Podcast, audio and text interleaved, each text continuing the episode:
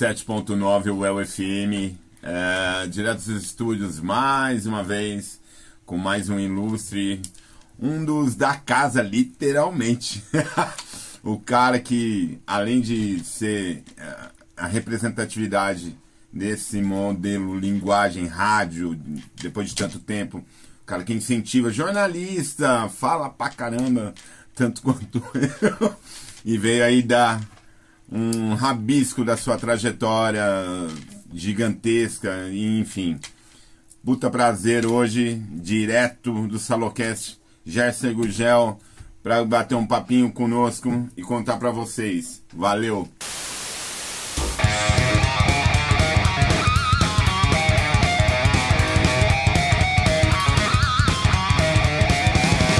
Aí, cara? E aí? Boa tarde! Tudo bom? Tudo bom? bem? que legal tá aqui, cara. Que bom. Que legal. Você sabe que esse é um projeto que a rádio apostou desde o começo, desde que você tinha só o podcast no sim, YouTube, sim, né? sim. Daí a gente conversou e você trouxe aqui pra rádio e, meu, muito legal o que você tá fazendo. Esse resgate de vários personagens da história da, da cultura da cidade, música, teatro, enfim. Você tem trazido bastante gente legal aqui. É um prazer, viu, cara? Tá Oh, aqui bom. vir contar a história. E assim, estamos num momento especial, viu, cara? Eu Oh, que não legal. te falei isso antes da gente entrar no ar, pra te dar uma quebrada mesmo aqui no ar. Porque é o seguinte, cara, a partir de hoje, hoje é de- nós estamos gravando o programa, hoje, Lopes, hoje é dia 7? 7 do 8. 7 do 8, né? Então, a partir de hoje, exatamente, eu posso entrar com toda a minha documentação de aposentadoria aqui na rádio. Oh, Posso me sensacional. aposentar, Já, já cumpri todos os, os requisitos, enfim. E agora estou em vias aí da. Que estou em vias não, já estou em- na- apto a ser aposentado, mas é, eu e outras pessoas aqui da rádio que também estão aptas a se aposentar, inclusive o Lopes, Senhor João Lopes. a gente resolveu continuar, né, Lopes? Nós não vamos pedir aposentadoria agora. Tem algumas brigas que a gente quer tocar em frente aqui na Rádio da UEL ainda, né? Principalmente relativo à nossa uma sede nova para a rádio, né? Hoje a Hum. rádio ocupa duas salas adaptadas para a rádio. Você conhece bem a nossa Sim, estrutura, sim, sim. Atende bem, né? né Atende, nossas coisas, atende. mas poderia ser muito melhor. Então a gente vai brigar por essa sede aí, Ah, enfim. tudo que vem pra melhor é. Opa, vamos continuar brigando aqui para aumentar aí a representatividade né, da UEL-FM dentro desse contexto, dessa cena cultural da cidade, que eu acredito que o trabalho da rádio é bastante legal nesse sentido. extremamente importante, extremamente é, direcionado. Porque é difícil hoje é, falar em rádio nesse sentido, o que apoia a cultura, que dá a voz para você, que acredita nisso aí, que também tem seus projetos e vai. A UEL FM, por ser da casa, hoje eu sou da casa, graças a ele. Não, não, imagina, graças ao produto que você ofereceu pra gente, o seu programa, atende uma necessidade que a gente tenta é, é, é, fazer o máximo possível por essa cena da cultura da cidade, enfim. Marcos, mas assim, a gente tem a perna curta, né? Sim, sim. Então, parcerias com pessoas que trazem boas ideias e bons produtos e que fazem boas produções, como é o caso do seu programa e vários outros dentro da grade de programação da UEL, isso sempre agrega muito, né? E agrega também, assim, a nossa proposta da rádio, né? A Nossa Sim. proposta da rádio é ser uma rádio que tenha várias vozes, né?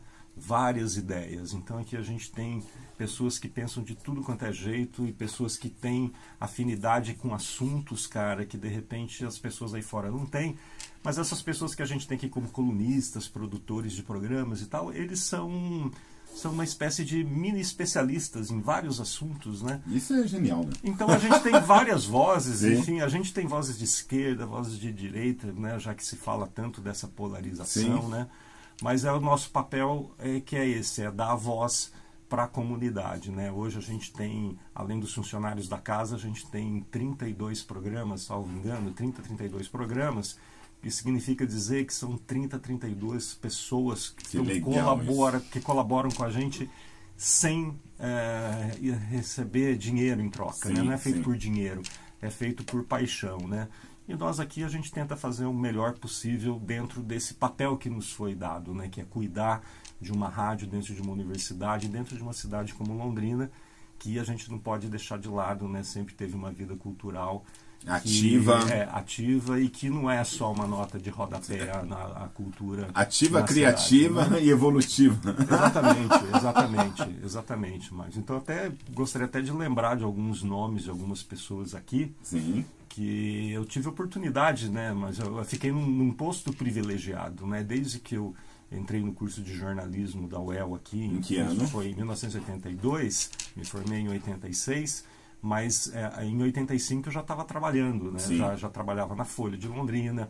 Eu comecei aqui ainda na universidade, Marcos, é, escrevendo sobre música para uma revista de São Paulo. Era na época, eu, talvez os mais antigos lembrem disso, né? Mas existia uma única uh, revista de música no Brasil que era a revista Som 3. E ela era assim, era 70% das páginas dela fazia, falava de equipamento de é, som, é. de música, enfim, instrumentos musicais. E os 30% dela, os outros 30% eram comentários e matérias sobre música e discos, né? Uh, aqui em Londrina, eu, junto com um, um amigo meu da turma, né, o, o, JB Medeiros, que hoje mora em São Paulo, um jornalista consagrado lá fora, biografia do Belchior, do, do Raul Seixas, enfim, Estadão, Folha de São Paulo, Veja, a revista Veja, Sim. tudo isso no currículo, né? Mas uh, o JB, como estudante aqui, eu e ele, a gente escreveu um texto sobre o Pink Floyd, e a gente escreveu, e a gente não sabia o que fazer. A gente era estudante, Sim. a gente ficava, estudava de manhã e à tarde, as tardes nossas eram umas tardes vagabundas, né? não nada. Então a gente resolveu lá uma tarde escrevemos um texto sobre o Pink Floyd e o JB é, por iniciativa dele, pegou e mandou essa, esse texto para São Paulo para o editor da revista Som 3, que era o, um jornalista bem conhecido na época, o Maurício Kubrusli. Isso. E o Kubrusli, de repente, o JB mandou, e beleza e tal. Um dia, chegamos na casa do JB, tinha um telegrama lá e era um telegrama do Kubruse. Naquela época não tinha internet, sim, sim. interurbana, a gente não tinha telefone. Né? Enfim, é, tinha um telegrama do Kubruse com um número de telefone pedindo para a gente entrar em contato com ele. A gente falou com ele e ele disse assim: Olha, o texto do Pink Floyd de vocês está genial. Uma pena que ele chegou nas minhas mãos dez dias depois da gente ter fechado uma, um outro oh, pôster que a gente estava fazendo sim, do Pink sim. Floyd, que a Som 3 fazia pôsteres de sim. bandas na época, com uma baita foto na página principal e um texto na, nas costas, né?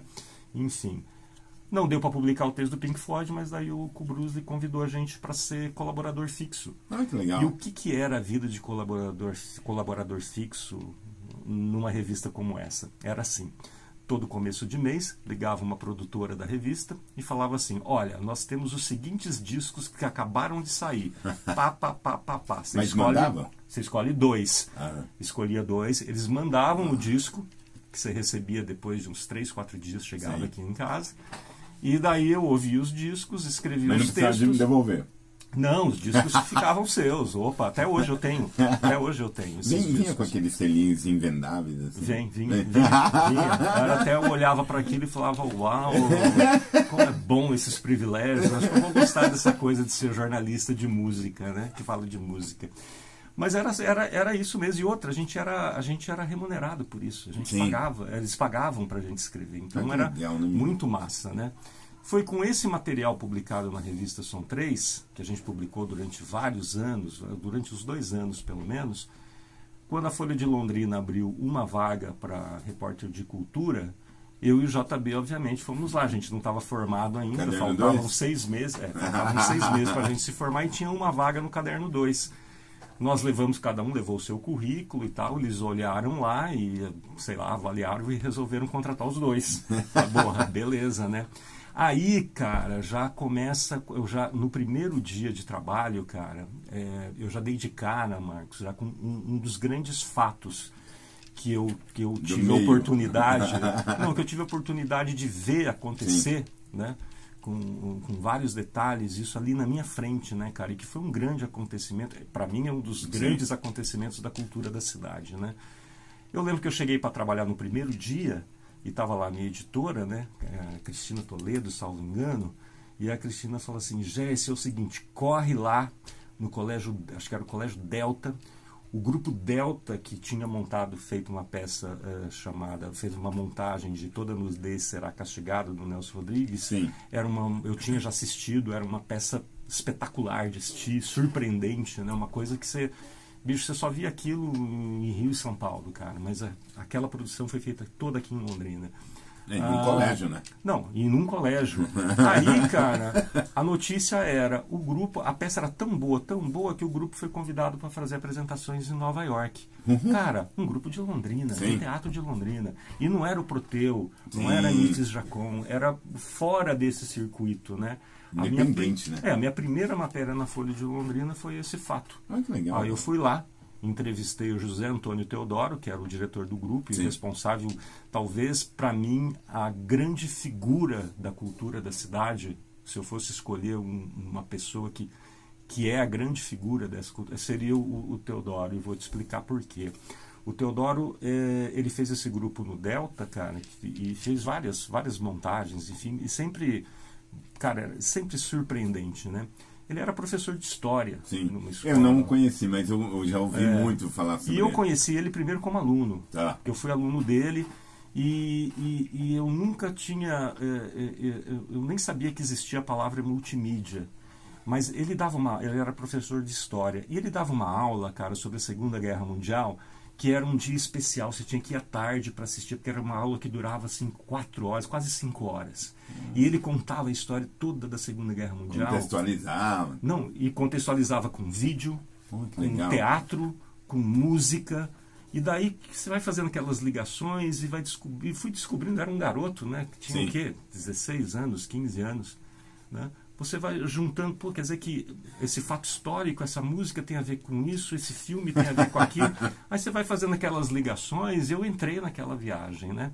E já existia o grupo lá, viu, Salomé, o, o Delta, o, quando eu fui, quando eu conheci o Teodoro. Fiquei sabendo do grupo, eu era muito novo e estava louco para descobrir o mundo, cara. Fui lá descobrir que o grupo, fui lá descobrir que o grupo ensaiava sábado à tarde. Aí sábado à tarde eu fui lá pedi para fazer pra ensaiar junto. Eu era um franguinho, bicho. 15 anos. Fui lá e tal, deixaram eu entrar, o Teodoro começaram a fazer uns exercícios lá e tudo, né? Aí de repente eu entrei, comecei a fazer tudo, daí de repente eu falei, bom, pessoal, vamos agora tirar as camisas, vamos ficar para que agora vai ser um exercício tal, todo mundo sem camisa e tal. Eu com 15 anos, cara, eu não tirava a camisa, mas nem a pau. Eu tinha vergonha da minha magreza. Quando jogava futebol na rua, Lopes, eu não jogava no time sem camisa, porque eu tinha vergonha de tirar a camisa. Ó, João Lopes. Então minha, então minha carreira no teatro durou dois ensaios com o Zé Antônio Teodoro, porque na hora que mandou tirar a camisa eu fiquei com vergonha e não voltei mais, foi uma pena. Só fui reencontrá-lo mesmo, Salomé, no dia dessa matéria, que foi a minha primeira matéria Sim. na Folha. E daí, depois disso, que eu fui percebendo que o, o lugar onde eu estava, o caderno 2 da Folha de Londrina, né, é, era um lugar privilegiado para não apenas para ver o que estava acontecendo na cena, mas eventualmente descobrir coisas que estavam escondidas ali. E aí, meu caro, tem várias histórias. Mas é que isso. aquele momento foi muito mágico, né? Foi muito intenso, né? Foi, cara, porque era assim, meu. É, essas pessoas que faziam teatro naquela época, tanto Delta como Proteu e tal, bicho, não era, não tinha dinheiro. Sim. Não vinha dinheiro de lugar nenhum. Não tinha Mas eles faziam. Lei de incentivo. Não, não tinha lei do incentivo. O Luiz Carlos Castelo Branco deu uma entrevista para um grupo de, de, de alunos aqui da UEL que fizeram um documentário aqui para a rádio. E ele falou dessa época do, do começo do Festival de, Internacional de Teatro, como é que era, e como é que era fazer as peças naquela época, né? Sim. E ele falou uma coisa que eu acho bastante pertinente, não quero ofender ninguém que faça, faz, é, que faz teatro hoje, né? Mas para, naquela época as pessoas se preocupavam em fazer teatro, né? E hoje parece que as pessoas isso é legítimo, claro, né? mas parece que as pessoas querem viver de teatro. Entendi. É, então existem os programas de incentivo que ajudam, enfim, né, cara? Mas, mas eu fico assim, cara, juro, eu fico. Quando não tinha apoio de ninguém, aconteciam coisas absolutamente incríveis nessa cidade, Sim. né? E hoje tem condições, ainda acontecem coisas incríveis, mas ainda não, não, não é no mesmo nível de antigamente, né? Você não vê surgir assim um, um Cadê um Mário Bortolotto da, da, do século XXI? Cadê a Nietzsche Jacon do século XXI? Cadê o Zé Antônio Teodoro também do século XXI? Essas, isso a gente está devendo. Sim. E olha que a gente tem muita gente por aí, cara. Né? Você tem aí figuras aqui que são grandiosas, cara. Eu acho, por exemplo, o Bocão. O Bocão do, do, do, do que, é, que, é, palhaço. Cara, ele é um puta ator. Sim. Esse cara é um puta ator, bicho. O Bocão é sensacional, né? Tive o prazer de trabalhar com, com o Bocão e a trupe dele durante um ano que eu fui coordenador de marketing de uma empresa grande aqui em Londrina, né, da Plaenge, e eu precisava de gente de cultura para os eventos da Plaenge, né? E eu mantive o, o, o, o grupo do, do Bocão sob, sob, contrato durante um ano. Ah, que legal. Eles trabalhando ou não trabalhando, mas Sim. eu queria que eles fossem exclusivos nossos. Então, a gente manteve durante um ano. Cara, foi um prazer. E depois, mais tarde, eu tive a oportunidade de fazer um filme também com o Bocão, junto com o Adriano Garibe, enfim, outras histórias aí que a gente vai conversando aí. Primeira Cara, dica, primeira música. Bom, eu, é uma volta no tempo, cara, que eu falei aqui da Som 3, e eu lembro que o primeiro disco que eu falei, no, que, eu, que eu escolhi para escrever na Som 3, Ah. era de uma banda irlandesa, cara, é, que ninguém tinha ouvido falar, mas YouTube, eu falava, banda, YouTube, cara, eu acho que eu já li alguma coisa, não tinha internet na época, acho que eu já li alguma coisa. Aliás, e tal. não é analógico, tá? Tudo tá analógico. Aí eu peguei o disco do YouTube, ouvi, cara, e escrevi um texto, e ainda bem que eu falei Qual bem, era né? o War? Era o War, o primeiro disco deles, né? Mas o que me marcou mesmo, cara, e que até hoje frequenta o meu toca-disco em casa, foi quando eu recebi o, o primeiro disco do R.E.M., cara. Minha banda, uma das preferidas. É, virando já Eu gosto mais primeiro- o YouTube. não, eu também eu nem ouço YouTube mais, cara, assim, com todo respeito, né? Mas o R.E.M., cara, é uma coisa que eu guardo no coração, uma das minhas bandas de cabeceira Sim, sim. lá de casa, né? Enfim, gosto muito. E tem essa música que eu adoro, que é do primeiro disco deles lançado aqui no Brasil, que foi o disco sobre o qual eu escrevi, na época na Som 3, né? É, mas vamos ouvir, eu adoro essa música, Driver H. Ouça lá R.E.M. sempre, qualquer disco, R.E.M. na cabeça. Isso aí, isso aí. Lembrando, o Salocast mais uma vez patrocinado pelo Berlin Tuesday do Sérgio Benini, que está lá em Berlim, continua apostando nessa ideia de cultura, nos apoiando, como eu peço em todos os vídeos. Deixa seu like lá, que assim você já está ajudando muito.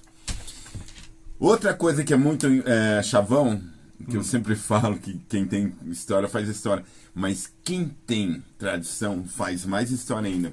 Jansen, na música você, fora tudo, escrever para revista e tal, mas o seu embrião é bem antes disso, né?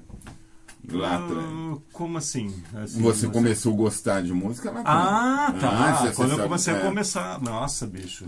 Quando eu comecei a ouvir música, eu, eu, eu ouvia os discos do meu pai, enfim, né? Em casa.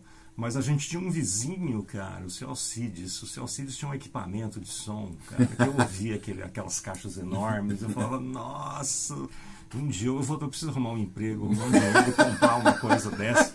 Porque era um som Você cheio. Eu morava ali atrás do. No Parque Alvorada, atrás Tá. do Contour, mas eu mudei pra lá, cara, quando ainda existiam entre a Rua Maringá e o Parque Alvorada ali, pra quem conhece a região, existia um, um cafezal enorme.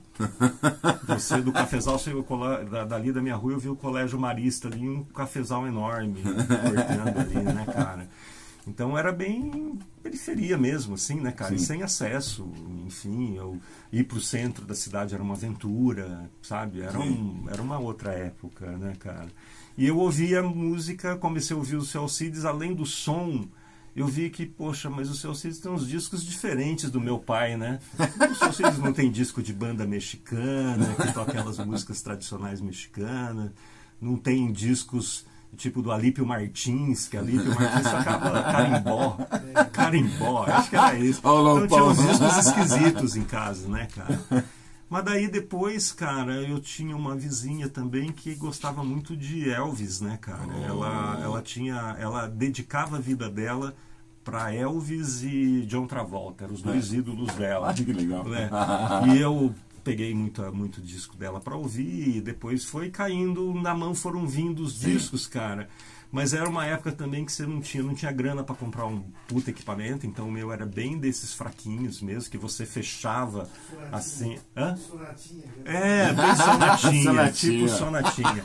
Mas eu tinha uma manha, não tinha fone de ouvido, eu tinha Sim. uma manha que eu fazia. Eu pegava esse meu sonatinha aí, que dividia duas caixas de som. Eu colocava o disco para tocar no chão, assim, colocava as duas caixas, uma de Uma de cada, cada e eu lado. deitava no meio e ficava com as duas caixas com o volume É o ali no dois, do- do- é, do- do do fone. Exatamente, cara. E ali, cara, eu fui ouvindo música, foi indo, foi indo, foi indo. Daí eu fui descobrindo que, o, que o rock tinha muita coisa assim que as pessoas gostavam Sim. e outras, que, outras não. Por exemplo, se eu fosse colocar para tocar ali ACDC, ACDC, por exemplo, cara, os vizinhos iam gostar muito. Mas se eu colocasse, ouve isso, se eu colocasse Queen, os vizinhos pediam para aumentar o volume, cara. Que legal. E assim foi indo, cara. Mas eu nunca imaginei, cara, que eu ia escrever sobre isso um dia.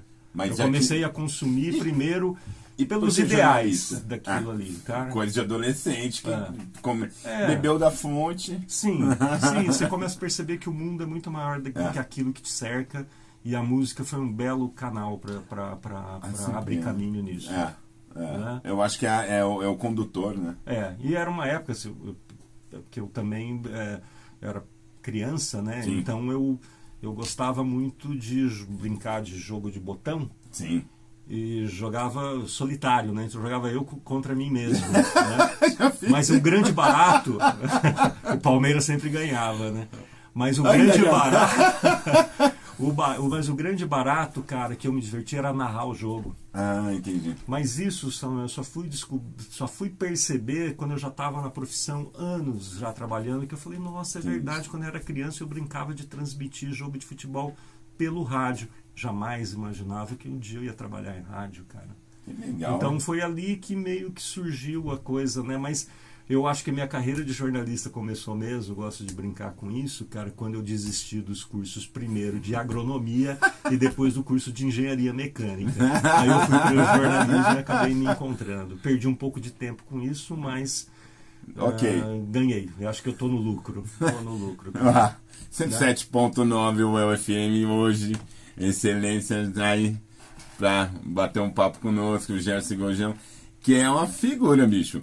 Além de, pô, ser o cara que tem N histórias pra contar, a tradição dentro do jornalismo.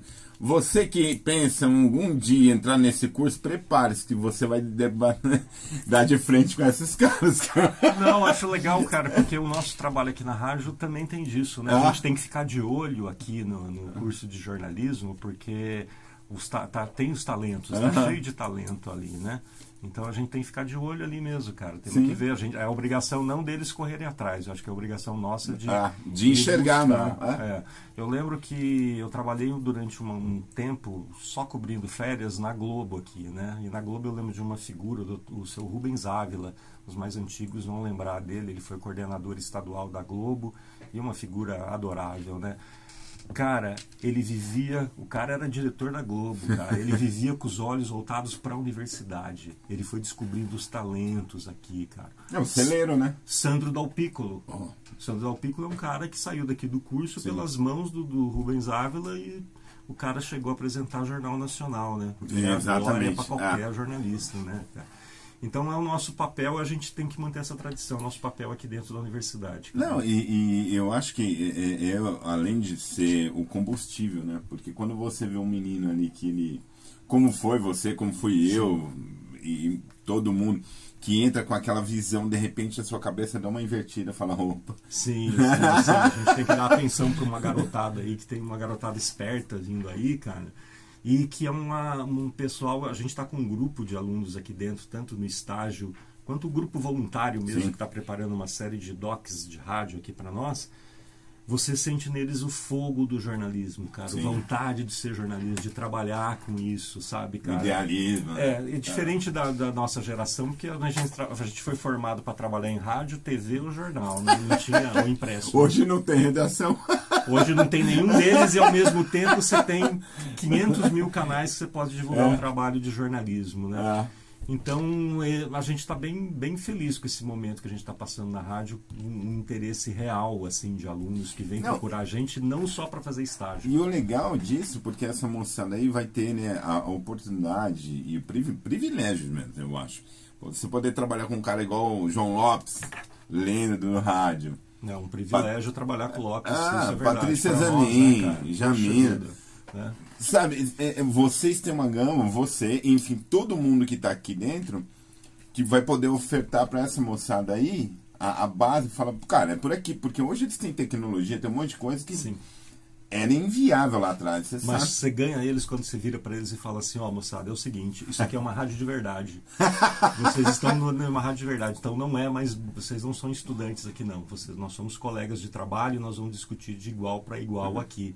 As Legal. ideias e a produção vai ter que ser tocada com a responsabilidade necessária. Sim, né? sim, sim. E você sabe que eles vêm prontos, bicho. Sim. Muito bom, cara. Eu estou bem satisfeito com um grupo que está fazendo um grupo de oito, nove alunos, agora chamado Expresso Sonoro. Hum. E o Expresso Sonoro, segundo eles me disseram, o expresso sonoro que eles colocaram é uma, uma, uma referência, referência. ao trem das ondas. É, mas só pode é sensacional. Lógico. Maravilhoso. Falar né? nisso, e essa história do trem das ondas aí? Porque não foi o seu primeiro programa, né, mano? Não, cara, não foi. No rádio, cara, o primeiro programa, até falei do Sandro aqui, né, do Sandro Dom Piccolo. O Sandro, ele entrou na faculdade aqui de jornalismo um ano antes, né? Ele é de uma turma anterior Seu da minha. veterano? É. E no primeiro ano. Um, Tem um outro que é seu veterano também, que você já me falou. O, vou falar aqui do Sato, o Nelson Sato.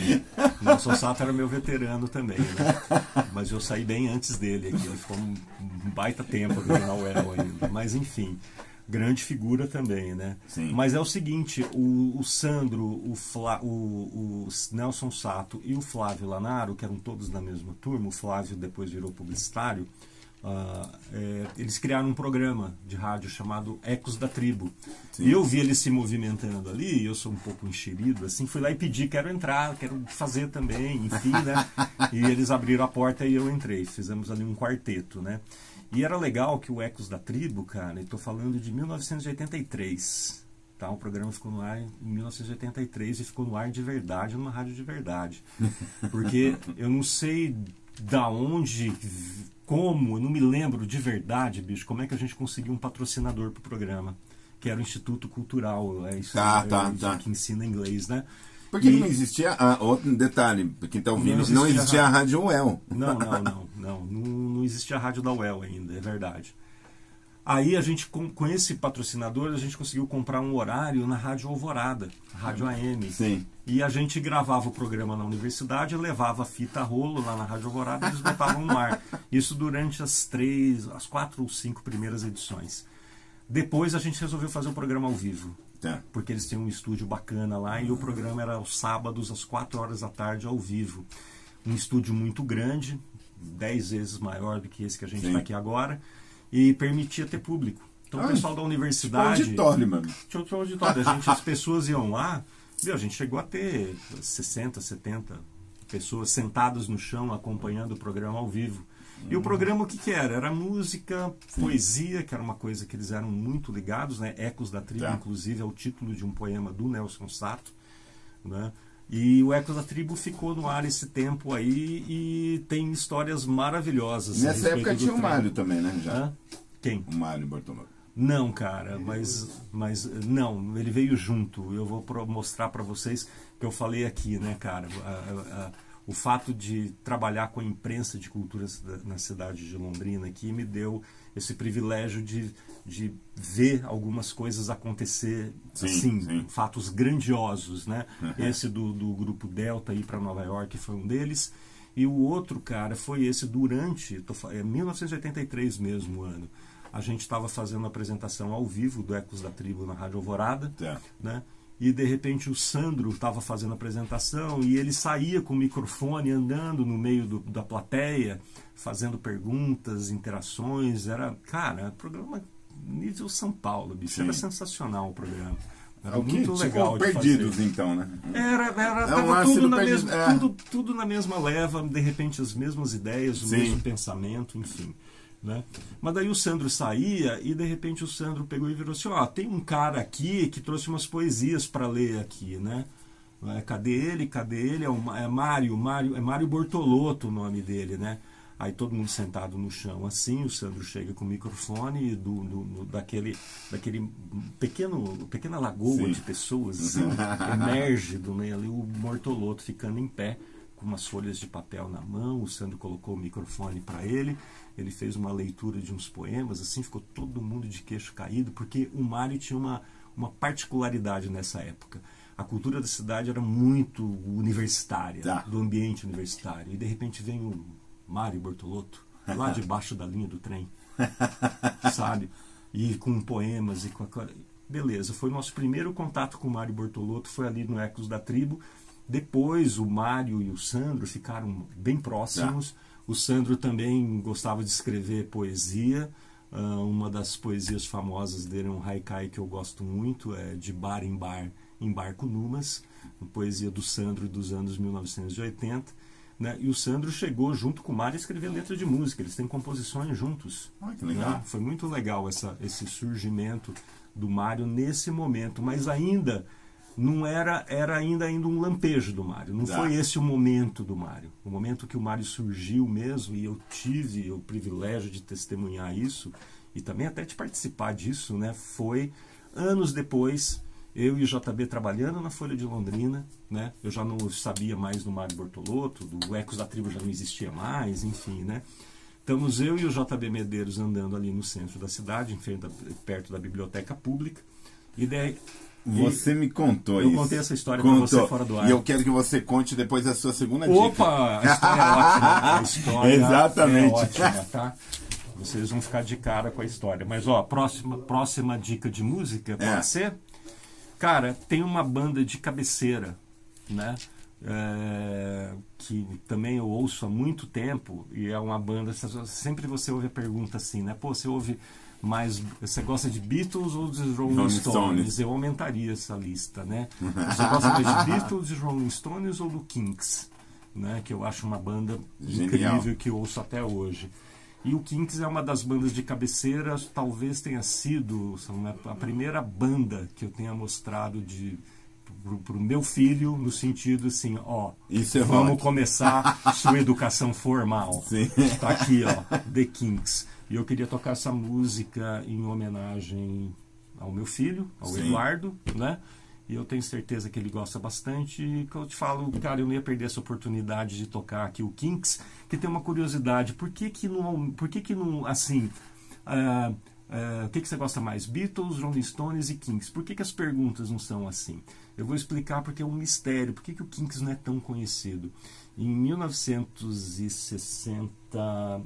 1965, eles foram fazer uma turnê nos Estados Unidos, dentro daquela invasão britânica tá, que teve. Tá, né? Desculpa, tá. Não imagina. Né?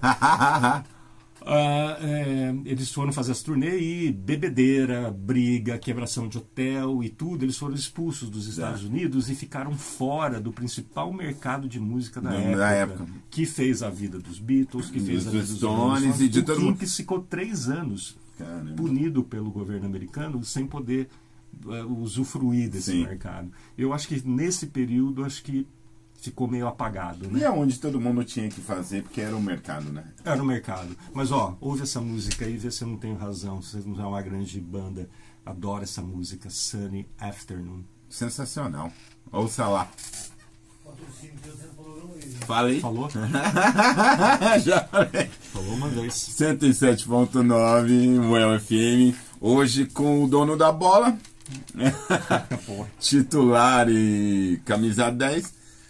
Gerson Gugel. Olha que eu furo a bola, hein? Comportem-se, senão eu furo a bola. Continuando aquela história do Mário lá. Cara, é, então teve esse encontro breve do Mário Bortolotto durante o Ecos da Tribo, né? Que foi bem breve Sim. mesmo. Eu, não me lembro de ter conversado com ele nesse dia. Mas é, anos depois, eu já trabalhando na Folha de Londrina, junto com o JB Medeiros, a gente estava andando ali pelo centro da cidade, na frente da biblioteca pública, ali tem o Teatro Sim. Zaqueu de Melo, né? E a gente passando na frente do Zaqueu de Melo, a gente viu um cartaz bem, bem tosco, assim, né? e, e, e anunciando uma peça que está em, tá, tá em cartaz Naquele naquele, momento. naquele momento. Tipo, vai começar daqui a 15 minutos. E quando a gente viu o título da peça, alguma coisa disse pra gente: entra, E já tinha assinatura do Mário. entra. É, o nome da peça era À Meia-Noite, um solo de sax na minha cabeça. Um título muito incomum para uma peça, enfim. E a gente falou: bicho, vamos assistir, vamos, vamos assistir. Entramos no teatro e assistimos a peça do Mário Bortolotto. Ah, cara, o que eu vou te narrar agora é uma sequência de fatos assim curiosos, engraçados, mas é assim: a peça, cara, a, a- a montagem, a direção, a interpretação, cara, era um lixo. Era muito ruim, cara. Era muito tosco, assim, mas muito Tudo ruim. muito- Mas um nível amador, assim, bicho. Amador. Teatro de- do, do bairro, assim, bem amador, de, do, do, do, pra se apresentar no, no, no, no- no- sábado à noite na, no, no- salão da igreja. tá? Eu fiz, fiz peça de teatro, assim, tá? Fui ator de teatro, assim, de, de salão de igreja. Enfim. ah, o... Onde é que eu tava, cara? Me lembra aqui. Aí você tava falando. do- Opa, desculpa. Sei se eu assisti lá. Fomos assistir a peça. A peça era, era assim, terrível, horrível. Tá? Mas, cara, não precisava ser muito esperto para perceber que aquele texto era, era, tinha alguma coisa naquele texto. Era o que os diferente. atores estavam falando ali, o, o- o- a construção daquilo tudo. Falei, cara, tem uma carpintaria aí, teatral, nesse texto aí, que é fodida, bicho, né? Saímos impressionados, eu e o JB Medeiros. Tanto que a gente foi direto, não era nosso horário de trabalho, já era de noite. Nós fomos direto para a redação da Folha, cada um sentou na sua máquina de escrever. Tinha Ah, vocês ainda. não sabem o que é isso. É, escrever. Sou craque em máquina de escrever. É, Oliveira. Enfim, é, cada um escreveu um texto né, é, sobre o, o- a apresentação. Sim, né? sim. E foi publicado depois, esses dois textos foram publicados juntos, de- Tá. dias depois no jornal. Ahn, é, é, é, um dia nós chegamos para trabalhar no jornal, depois de ser publicado esse texto, tinha um, um, tinha um mural na Folha de Londrina e tinha lá um texto de apócrifo de algum jornalista da Folha que não assinou, dizendo que, que, que, que merda de jornalistas que são esses, que dizem que a peça é uma bosta, mas ela é genial.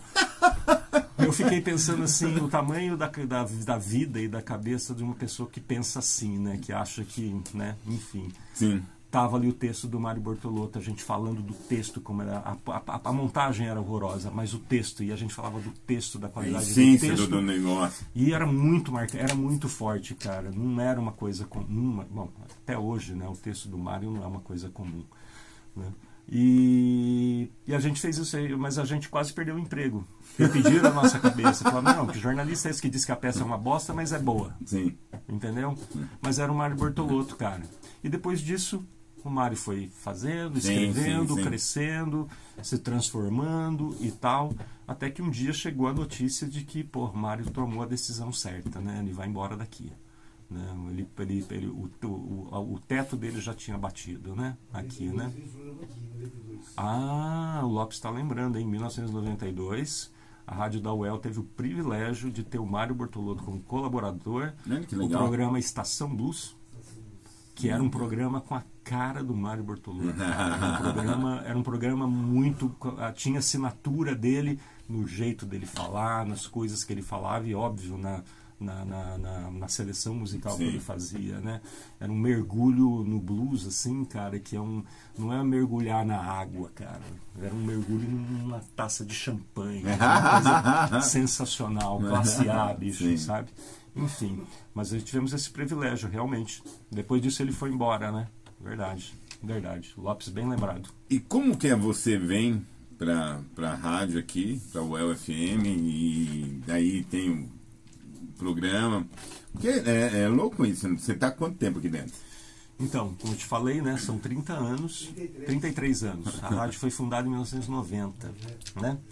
Então são 33 anos que eu tô aqui. É é um lugar que, quando eu fiquei sabendo que a, que a UEL ia ter uma rádio e que dois professores meus muito queridos estavam coordenando o Sim. projeto, né, a Rosa Belim e o Chico Amaro, cara, eu não tive dúvidas. Eu liguei pro Chico Amaro e falei, Chico, porra, que adoraria trabalhar na rádio da UEL, né? Sim. Estavam formatando, a rádio não estava no ar ainda. Aí eu, três meses antes. Mas você já tinha alguma experiência fora, tipo, de rádio? Não, o que eu tinha era assim, quando eu resolvi me formar em jornalismo e eu vi que eu podia trabalhar desde rádio, TV, jornal tudo, até publicidade eu poderia trabalhar, Sim. escrevendo para publicidade, enfim, né? Eu resolvi, cara, eu quero experimentar tudo que o jornalismo dá para fazer, eu quero experimentar. Então até assessoria de imprensa eu fiz, eu- tudo eu me propus a fazer, eu queria experimentar Tá. não era por dinheiro, não era por mas eu quando quando tinha vaga na Globo para cobrir férias, eu ia atrás. Sim. Quando eu ficava sabendo que pô, a TV Cidade vai abrir uma vaga, eu ia atrás. E o cara dura pedia. E com isso você vai se construindo uma carreira aí. Mas quando eu entrei na rádio aqui, cara, foi eu entrar na rádio aqui, São, a rádio entrou no ar. ah, eu fiquei três meses trabalhando sem a rádio estar no ar ainda, né? Aí a rádio entrou no ar. Deu dois meses da rádio no ar, me veio um convite para trabalhar na Folha de São Paulo. E eu não fui, por causa da rádio. Tá. Preferi ficar. Falei, bicho, adoraria, preciso ir para São Paulo, preciso trabalhar lá, preciso me colocar à prova naquele, Sim, naquele mercado de Aquele mundo, né? naquele mundo, né?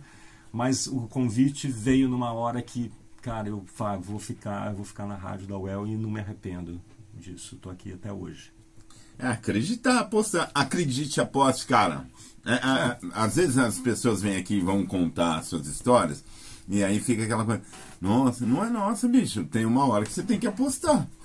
Não, você aposta, podia ter quebrado a cara. Exatamente. né? Mas não, não, não foi o caso, né, cara? Então, e, E aí? adoro a rádio da UEL e dessa proposta da rádio que a gente conversou Sim, no começo, sim, né, cara? sim. Que é de genial. vozes, de ideias. Porque eu enfim. acho que é, esses formatos daqui não poderiam acontecer numa rádio normal. Não, não. Não há, não há a menor possibilidade. Não, sem chance nenhuma, cara. Sem chance nenhuma, sem chance nenhuma. Mas sempre me fica aquela coisa na cabeça, bicho. É, rádio, TV, é uma concessão pública. Essas coisas comerciais aí tinha que ter maior responsabilidade no trato das nossas Sim, coisas. sim, que sim, eu digo da nossa música, da nossa cultura, do nosso jeito de viver, das ideias que a gente tem, enfim.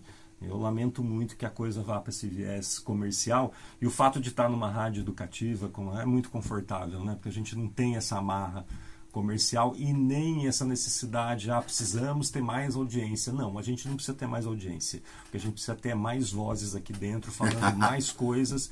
E assim, você gosta de, você gosta de reggae? Nós temos um programa de reggae. Você não gosta de hip hop? Então não ouça o nosso programa de hip hop, vai fazer outra coisa. Mas se você conhece alguém que, que gosta de hip hop, a gente tem programa de hip hop, Exato, exato. né? Enfim, é isso. E como que foi essa história do trem das onze? Cara, o, é, eu, o trem das 11, cara, ele ficou. é, toda vez que eu lembro disso, eu levo um susto, porque eu não, não percebi que isso aconteceu, né? Mas o programa ficou 13 anos no ar. Eu não, não imaginava né, Tá. Que pudesse acontecer. Chegar isso. nesse. É, e assim, e ele sempre foi feito com uma equipe, com equipe, né? Nunca fui eu sozinho. Sim. Então, com uma equipe muito dedicada, enfim, era, eu, eu adoraria falar o nome de todo mundo que trabalhou comigo ali, que, que, né, mas não, não dá, cara, eu não, não, não conseguiria. Mas eu gostaria de citar o nome aqui da, da Maeva Moraes, gostaria de falar do Rogério Cavalcante. O Rogério Cavalcante teve um ano que ele fez o Trem das Onze sozinho, foi sensacional, ele deu conta que foi uma beleza o Rogério, o Rafael Montanhiri, que foi um parceiro de bancada do Trem das Onze, precioso, e vários outros, o Salsicha, que está na Rádio Alma, fazia parte do Trem das Onze, Salsicha. também uma Abraço, grande, levou vários conceitos nossos para a Rádio Sim. Alma, e a gente acabou virando parceiro da Rádio Alma também. Agora, o Trem das Onze, cara, ele não foi um projeto que nasceu pronto. Ele tinha algumas ideias do que fazer, várias coisas que eu queria experimentar, né, com- usando a linguagem do rádio, especialmente a linguagem de rádio AM. É, e, mas ele não tinha um formato. O que ele tinha era um horário que eu queria trabalhar, 11 horas da manhã. Falei, 11 horas da manhã, colocar no ar um programa às 11 horas da manhã, diário, chamado Trem das 11. Eu botei isso na cabeça, cara, e achei que era o suficiente. Não, você tem que colocar uma hora com conteúdo. Aí você foi, nós fomos criando vários casos, vários quadros. Então teve os quatro primeiros anos do Trem das 11, que era um programa bem radiofônico no sentido AM, cheio de quadros, enfim, que foi assustador no sentido bom, assim, né, cara? Repercutiu muito. Sim. Ah, uma coisa que, cara, eu não sei se você já, já aconteceu com você, mas eu estava na rua, eu conversava com alguém na rua, parava Já. alguém e falava, É bem "Bicho, legal isso." a sua voz, conheço a sua voz. Você é o cara do trem das 11, não é? Cara, eu passei por isso, cara, mais de 10 vezes, assim, na rua. E esse é o grande barato, né? Não, você leva um susto, porque a pessoa te reconhecer pela voz. Não é, cara? É, tem- é uma coisa. Assim, eu, eu fico impressionado, apesar de saber que o rádio Tem né, tem a coisa sonora, o Sim. áudio, a voz da gente, né? Mas ser reconhecido pela voz, cara, Ah, até é. hoje me surpreende. E, e- e o Trem das Onze foi muito longe, não só pelo formato em si, né, mas o momento em que ele surgiu. Era um momento em que surgiram, ah, que, a, que a cena musical da cidade Efervescendo, né? Teu, era muita banda, era muita gente talentosa, Sim. era bandas. Cara, tinha banda de tudo quanto é tipo. Eu tô falando de Terra Celta, Cluster Sisters, a Chernobyls, a, meu, um monte de banda, tudo banda boa, cara. Sim. E o Trem das Onze abriu espaço para isso. A gente tinha ah, na semana, às vezes tinha três dias na semana, eram cinco edições semanais, três edições semanais com banda, fora pessoal de teatro, pessoal de. Cara, até um xamã, um xamã argentino se pa- participou do programa e fez um ritual. ao- sim. durante o programa ao vivo, ele teve que apagar as luzes do estúdio, tudo ao vivo acontecendo. Foi muito curioso. Então, o Trem das 11 era assim, era muita surpresa, uma coisa atrás da outra. E na maioria das vezes, o programa ia no ar às 11.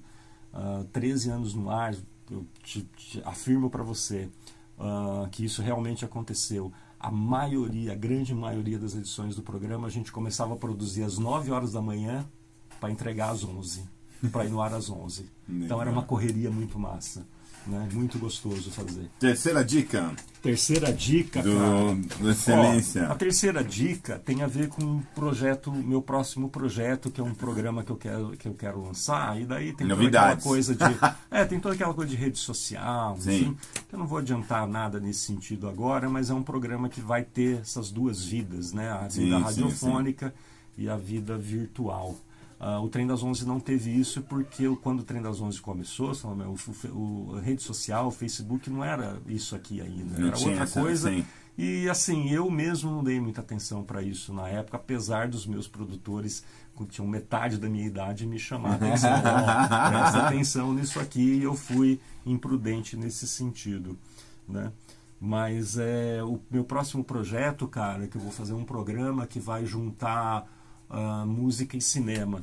Na verdade, eu vou falar de um certo de, de- de um certo não um certo tipo de música, mas eu vou falar de músicas, canções Tá. que tocam em filmes, não necessariamente trilhas sonoras. Sim. São canções que tocam dentro dos filmes e eu vou falar dessas canções, desses músicos e dos filmes, obviamente, né? É um programa que ainda o nome que não é o nome o nome oficial, mas provavelmente ele vai se chamar Vamos nos esconder no cinema. Vai ser um programa, eh, vai ser uma pergunta, né? E essa e essa música tem a ver com isso, né? Eu não poderia é, é, seria contra a minha religião participar de um programa desse e não colocar David Bowie para tocar. né? Aliás, é, seria, um, Então, é, seria um pecado, né, cara? Um cara que me, imperdoável. um cara que me acompanha desde, desde que eu usava fraldas. Exatamente. Sempre gostei dele. Né? Sacrilégio não colocar David E Bowie. o, e o David Bowie tem uma música, cara, que eu gosto muito, não é talvez das mais conhecidas, né? Mas ah, o pessoal gosta, eu gosto muito, e que é uma música que se chama Sound and Vision, que é justamente som e visão juntas as duas coisas, que é o que eu quero juntar no nosso programa. Sobre essa música eu tenho uma curiosidade, tá? Um dos cinemas mais legais, salas de cinema mais legais que Londrina já teve, foi a sala do cinema Contour. Assisti Sim. grandes filmes lá e, e era uma época que assim os cinco filmes que iam concorrer ao Oscar todos eles passavam no Cine Contour assim tipo às vésperas da cerimônia né? e a gente subia lá e eu conseguia roubar fotos dos filmes dos cartazes que tinham ali porque ficava aberto então eu Sim. roubava fotos dos filmes tem um monte de foto de filme que eu roubei no Cine Contour tá lá em casa né mas enfim o Cine Contour na hora que ia começar o filme na hora que apagava as luzes ele tocava uma música era essa música do Bowie. Quando eu ouvi pela primeira vez e ela nunca mais saiu da minha vida. Vamos ouvir o David Bowie? Ouça Division? lá, David Bowie sempre. Ouça tudo, David Bowie. Tudo. 107.9, o UFM. É, lembrando, o Berlim Tuesday patrocina nós mais uma vez. Obrigado, Sérgio Benini aí de Berlim. Um abraço. Obrigado por acreditar. E você que quer ir para fora, quer conhecer, quer morar, quer fazer seu mestrado, doutorado, conheça o trabalho dele, que é muito legal. O que dizer ao nosso convidado? Além de obrigado, né, senhor João Lopes? Ele vê que se deixar a gente vai ficar, hein? A gente fica, mas eu só queria terminar então contando. Por favor. O talvez assim. Um, eu ia falar projetos. As opções, não, as opções que a gente toma durante a vida da gente, a gente nunca sabe, né, as consequências e que Sim. coisas vão tomar, né? Então eu me considero uma pessoa de muita sorte de de ter construído uma carreira dentro do jornalismo numa cidade como Londrina, enfim, enfim, me orgulho muito disso. E eu só gostaria de dizer uma coisa muito pessoal que eu vou falar agora, mas eu faço questão de dizer isso. Que é o seguinte, eu, eu, eu me dediquei à rádio da UEL, cara, com muita paixão, cara. Eu gosto muito disso daqui, né? gosto muito de rádio. Sim, né? sim, sim. E e, e, no final dessa minha trajetória aqui no rádio, cara, eu, a, a, vida acabou me dando um retorno, um presente disso tudo, né? Que é o seguinte: uh, uh, quando eu estava com o trem das 11 no ar, você fala com um monte, você coloca, no, você está aqui, nós estamos conversando, a gente não tem ideia quem está ouvindo, sim, quem está escutando, sim, aquela sim, coisa toda, né, cara? Então, tô lá né, enfim, apresentando o programa, feliz da vida e tudo, e de repente a vida me dá esse presente, que foi a minha mulher, cara, a Carol. A Carol era ouvinte do programa, ela veio, ficou doente em São Paulo, fez um tratamento lá, a doença voltou, ela veio para Londrina para fazer, continuar o tratamento aqui. Ela daí, um, ela assistia, durante o tratamento assistia filmes, lia livros, Sim. e não sei o que, um dia ela resolveu ligar o rádio. Ela ligou o rádio e caiu no trem das 11 e depois passou a ouvir o Trem das Onze todos os dias. Legal. Né? E foi gostando, gostava da voz, que a voz era Sim. legal e não sei o que e tal, né? E queria me conhecer de alguma forma e tudo, mas, enfim, ela aguardou uma oportunidade para isso. Depois que ela estava recuperada né, da doença, ela estava trabalhando no marketing de uma distribuidora de cinema e ia ter um lançamento de um filme do Woody Allen e ela resolveu fazer uma parceria do lançamento do filme do Woody Allen com o Trem das Onze. Aí ela veio e a gente se conheceu. Bom, a gente se casou e estamos juntos e eu estou feliz da vida, é a mulher que eu amo. Carol, te amo, desculpa ter aberto aqui a nossa intimidade, mas uh, um presente que a vida me deu, assim, que eu não tenho. Uh, foi, a vida foi extremamente generosa comigo com esse presente que eu ganhei através de você né? E que veio, que eu acredito que veio isso dessa dedicação, desse amor do nosso, do meu trabalho aqui, do nosso trabalho da rádio. Enfim, eu estou emocionado de falar isso, mas eu precisava falar sobre isso. Sensacional. Muito obrigado, obrigado por tudo, por Imagina. abrir as portas para mim. Imagina, que isso. E, e, por ter vindo aqui e falado tudo que você falou, essa homenagem para sua esposa, sensacional. Muito bom, muito, muito bom. Muito, muito, bom. Fico muito. feliz de ter contado essa história, porque se eu for contar, assim, é o presente que a vida me deu do trabalho em rádio, tá? A minha voz, o meu trabalho, enfim, me trouxe a pessoa que eu amo. Enfim, é isso. Que bom. Obrigado, senhor João Lopes, o homem da magia. De novo, até a próxima. Obrigado, logo mais. Lopes. Estaremos de volta. Obrigado, Jesse. Você que vai ver, deixa seu like aí, vai escutar. Bicho, apoia a gente porque isso aqui é para você. Isso aqui é para quem gosta de fazer você entender esse tipo de personalidade, de história, cara. Faça a sua também. Vem aqui, senta aqui e vamos conversar. É isso que a gente espera de vocês estão vindo. Esses caras já fizeram. e o pessoal tá fazendo aqui, ó. Ó que legal, acompanhar tudo isso. Muito massa, viu? Muito. Obrigado, viu, cara? Bom, imagina. Obrigado. Até a próxima, valeu. Até, pessoal. Tô por aqui, hein?